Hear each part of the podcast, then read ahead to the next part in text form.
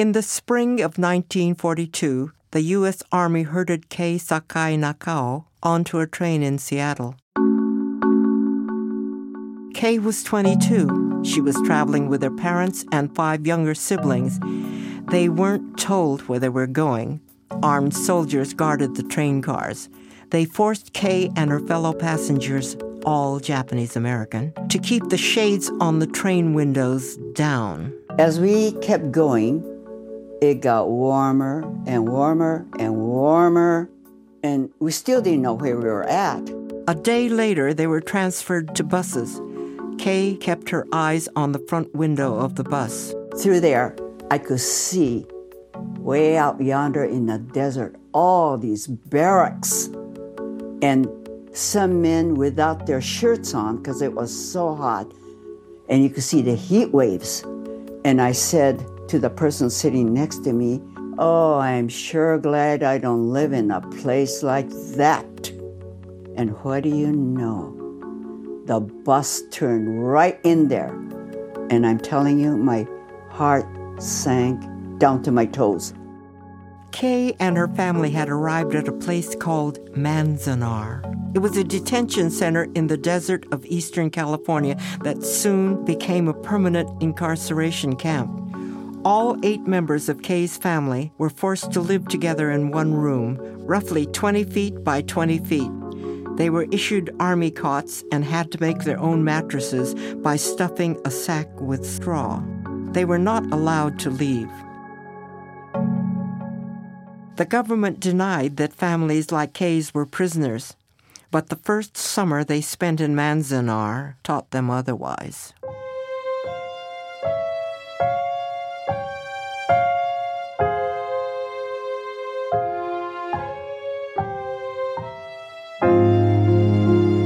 From APM Reports and the Smithsonian's National Museum of American History, this is Order 9066, a podcast series about the incarceration of Japanese Americans during World War II.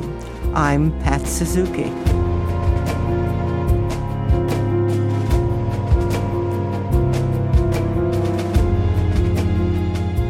In March 1942, military commanders were in a rush to evict Japanese Americans from their homes on the West Coast. As a result, mass removal took place in two phases. First, people of Japanese ancestry were sent to temporary prison camps, or what the government called assembly centers. And that's where they spent the summer. Then, starting in August, the incarcerees were sent to live in permanent camps, most for the duration of the war. These incarceration camps were built in remote parts of western states and in Arkansas. This chapter is about the summer that 110,000 Japanese Americans were imprisoned in the assembly centers. Law professor Eric Muller says it's easy to overlook this period because it only lasted a few months, but that would be a mistake. These were miserable, anxious, fairly rigidly controlled and very intensely boring places where there was very, very little to do and a lot of waiting. So it was a kind of shock. It was a shock experience that colored everything that followed. The Army set up 16 assembly centers. They were built mainly on racetracks and fairgrounds where there was already running water and electricity. Army staff rolled out barbed wire fencing and erected guard towers with searchlights. The towers were manned by armed soldiers. Using plywood and tar paper, the Army constructed rows and rows of barracks. The interior of the barracks were as Spartan as you could imagine, you know, basically a mattress filled with straw, a dangling light bulb in the middle of the room. Muller says the lucky ones got to live in those barracks. The unlucky ones, at least at the racetracks, actually ended up living in the horse stables because there were more people than there were barrack rooms to accommodate them. So, what the government did was it kind of walked the racehorses out of the stables, sprayed them down with water, swept out the straw, probably put a coat of whitewash up on the walls and then just moved Japanese American families into the horse stables to spend the rest of the summer.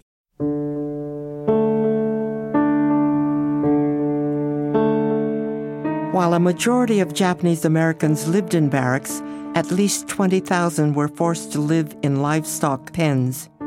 Aya Uenishi was one of them. She was 16 when she and her family were assigned a horse stall at Puyallup Assembly Center. The Assembly Center was built on fairgrounds outside of Seattle. The horse stalls were under the grandstand. The place stank of animal waste. There was no daylight in the stalls, so it took Aya a while to comprehend where she was living.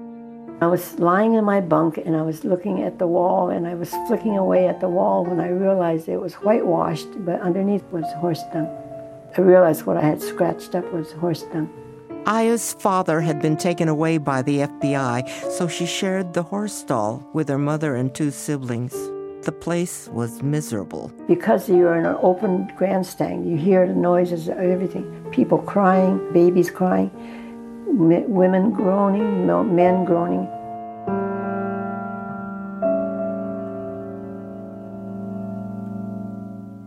These were the degrading conditions that faced Japanese Americans when they were forcibly removed from their homes, and I can remember them myself. I grew up on a farm in California. When I was 12 years old, my family was incarcerated at the Merced Assembly Center.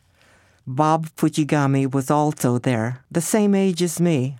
Merced was like a prison camp, surrounded by barbed wire guard towers. What Bob remembers is trying to figure out how to crawl under that barbed wire to pick some juicy looking grapes growing on the other side. Oh, I thought, gosh, it wouldn't take much to cross that little road, you know, beyond the fence to get the grapes. I mean, you could see them, you could smell them. Like a junior sleuth, Bob began tracking the pattern of the searchlights.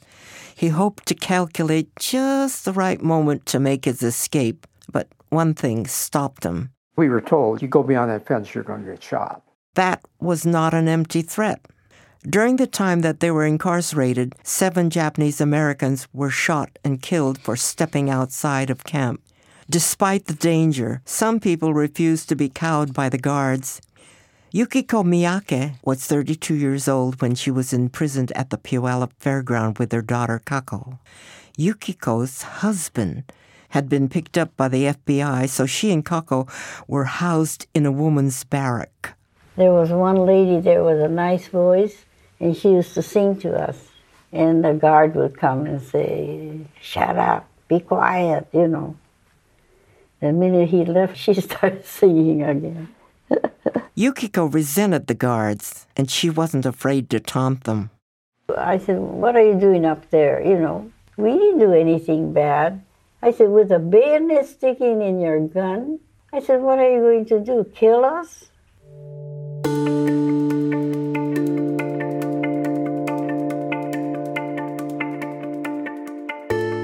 Most of the assembly centers were located near the towns and cities where Japanese Americans had lived before President Roosevelt signed Order 9066, setting the mass incarceration in motion.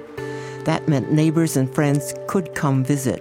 Some brought gifts of food like apple pie with ice cream or fried chicken. For Chia Tomohiro, these visits were a mixed blessing. She was a high school senior when her family was sent to the Assembly Center in Portland, Oregon. When her friends from the city came to see her, they weren't allowed inside the camp. So they would stand outside the barbed wire fence, and I would be inside and I'd be talking to them. And, you know, it, it was so humiliating. The barbed wire barrier reminded Chia that she was a prisoner, even though she hadn't done anything wrong. The assembly centers were prison like in other ways, too. For instance, there was just no privacy. Each family had to live together in one room, whether it was a horse stall or a unit in the makeshift barracks. Small families had to bunk up with others, this was the case for Aiko Herzig Yoshinaga. If you recall in our last chapter, she was 17 when she arrived at Manzanar. She had just eloped with her boyfriend, Jake. It was some honeymoon. We separated our living quarters by putting up blankets to give us a little privacy. Aiko and Jake shared their room with Jake's older brother and sister, along with their new spouses and a baby girl. The walls between each apartment did not go all the way to the ceiling. So if somebody sneezed in apartment one, you could hear it in apartment five. Conversations were never private because you could hear everything. And of course, for newlyweds, privacy is important. I had never had any sexual experience before I went to camp. And so making love on a straw mattress was noisy. I mean, every time you moved a toe, crackle, crackle, crackle, you know. I don't know how I lived through it, or perhaps we just respected each other's need for togetherness and sexual activity that we ignored it. The barracks had no running water or bathrooms. Instead, the camps had primitive latrines and washrooms. When we first went into the camps, uh, the toilets were not separated. No one had any privacy to answer nature's call. And the women, particularly, they just dreaded going to the bathroom. This is Min Tonai, who was incarcerated at the Santa Anita racetrack. And they would do all kinds of things to try to not, you know, go when other people are there. To the point where there was one enterprising girl who somehow found a large cardboard box. And she would carry that and put it around her when she went to go. The showers were communal too. Like the toilets, there were no partitions between the shower heads that stuck out from the wall. And Japanese women are known to be pretty modest about things like that, and it was a, a very hard adjustment for many to make. We would not shower in front of other people. Well, I wasn't going to. I'd never gotten naked in front of a stranger. Akiko Okuno was a teenager when her family was sent to the Salinas Assembly Center in California.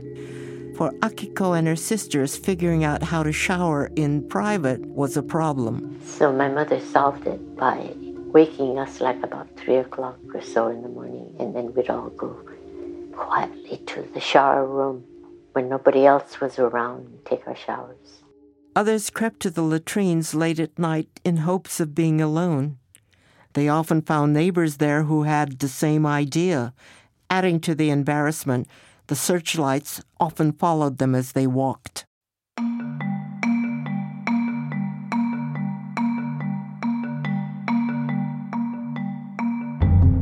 The crude conditions at the assembly centers made life hard for everyone. This was especially true in the first weeks of incarceration when the camps weren't really finished.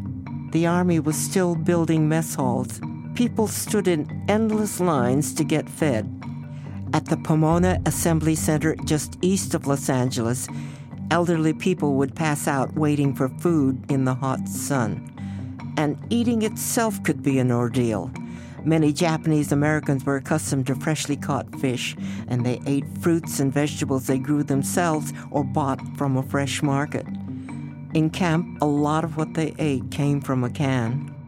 Some of the foods they fed us. I would call it slop. You know, what we got was slop. And our first meal there, beets, cold canned beets with raw onions in them. I've never heard of cow tongues, but they fed us cow tongues. The food, as I remember it, was Vienna sausages and mutton stew. Our first lunch was those little canned wieners. And I don't remember whether there was sauerkraut with it or not, but I remember I couldn't eat it. Me being raised through the Depression, I learned to eat anything. If it tastes bad, just don't breathe and just chew it and swallow. And that's how basically I got through without starving. People didn't starve in the detention camps, but historian Greg Robinson says the government was cheap when it came to feeding them.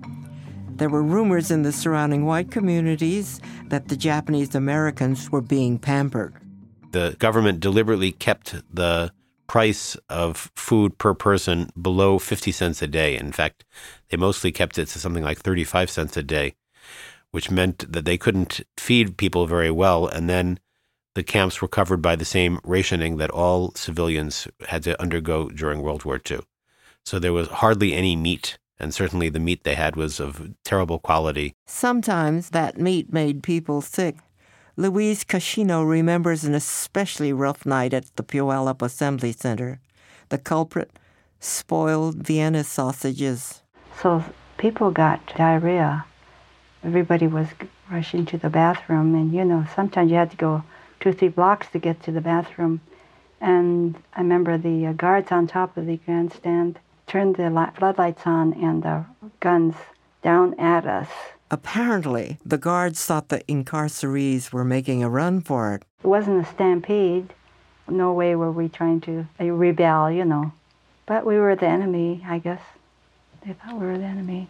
This was a, a cultural and emotional trauma for this community. Historian Eric Muller says that being treated as the enemy in makeshift prison camps was deeply stigmatizing for a people who prized the appearance of dignity. It would be for any community, but I think for for certain cultural reasons it might have been even more stigmatizing for the Japanese American community.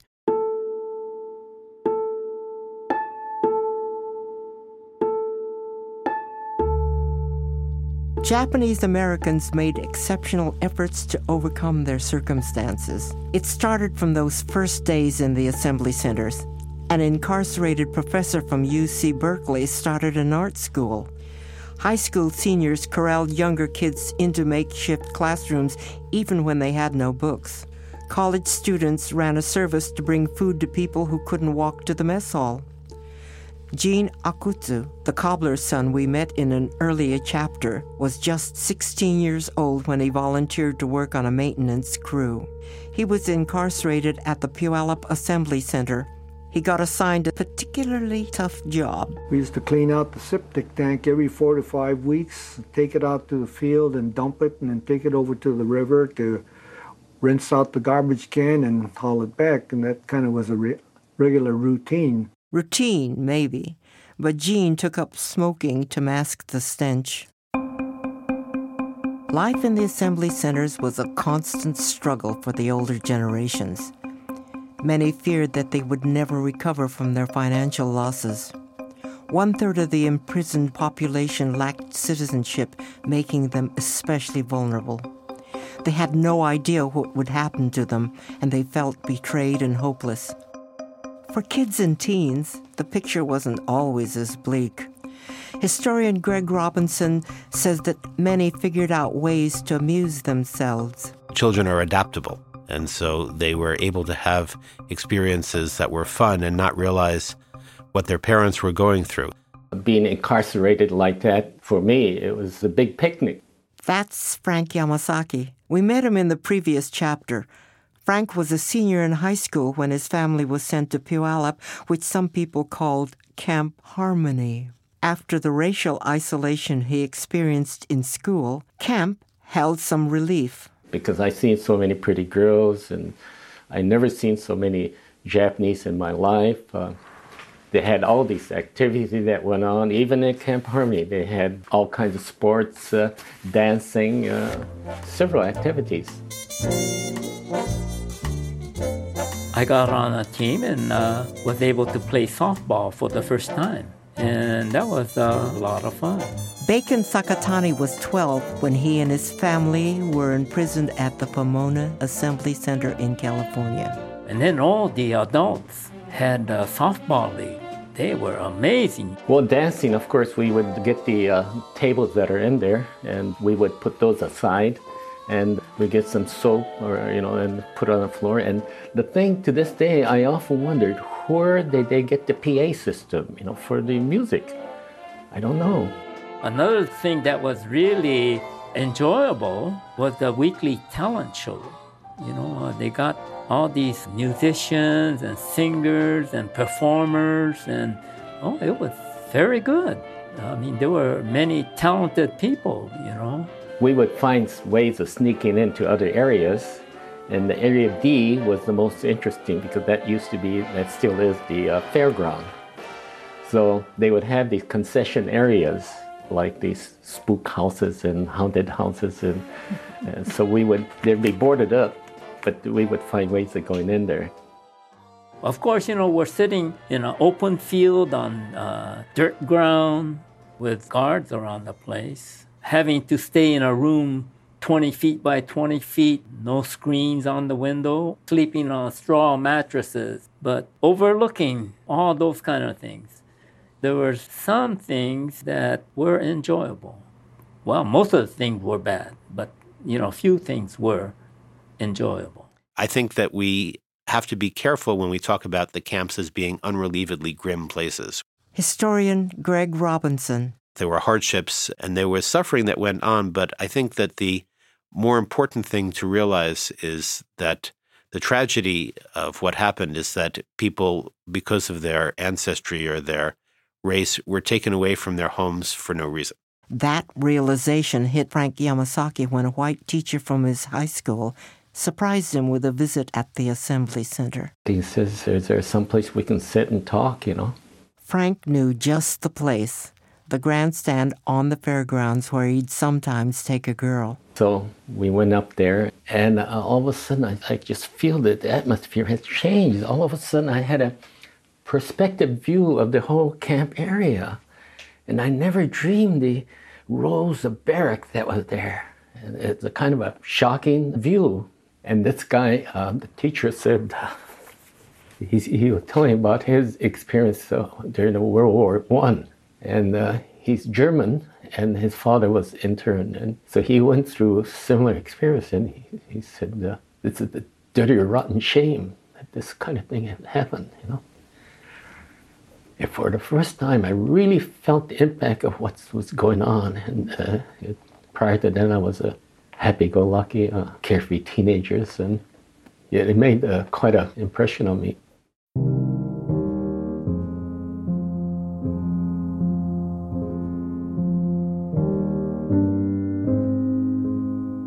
By the end of summer 1942, Japanese Americans held in the assembly centers would start their next big move. This time to permanent incarceration camps built much further inland. Many people expected that life would be better once they were out of the temporary camps. At least they would no longer be living in horse stalls. But many would be disappointed.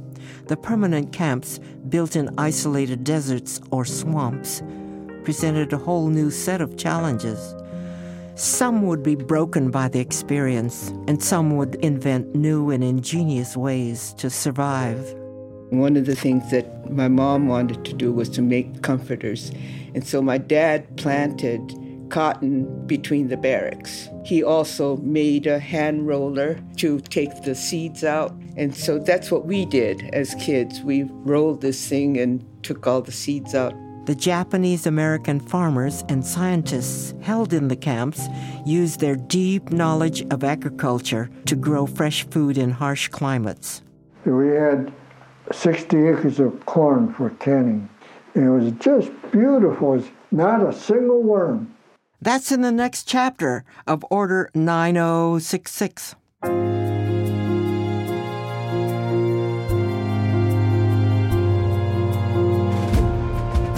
Please help us spread the word about this series by leaving a review on Apple Podcasts or wherever you get your podcasts.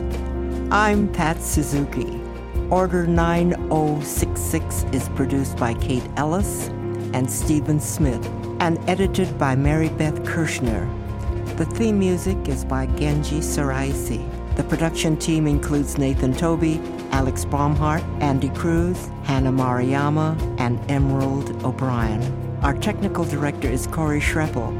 This podcast is a collaboration with the Smithsonian's National Museum of American History. The team there includes Jennifer Jones, Noriko Sanefuji, and Valeska Hilbig. Special thanks to Densho, the Japanese American Legacy Project.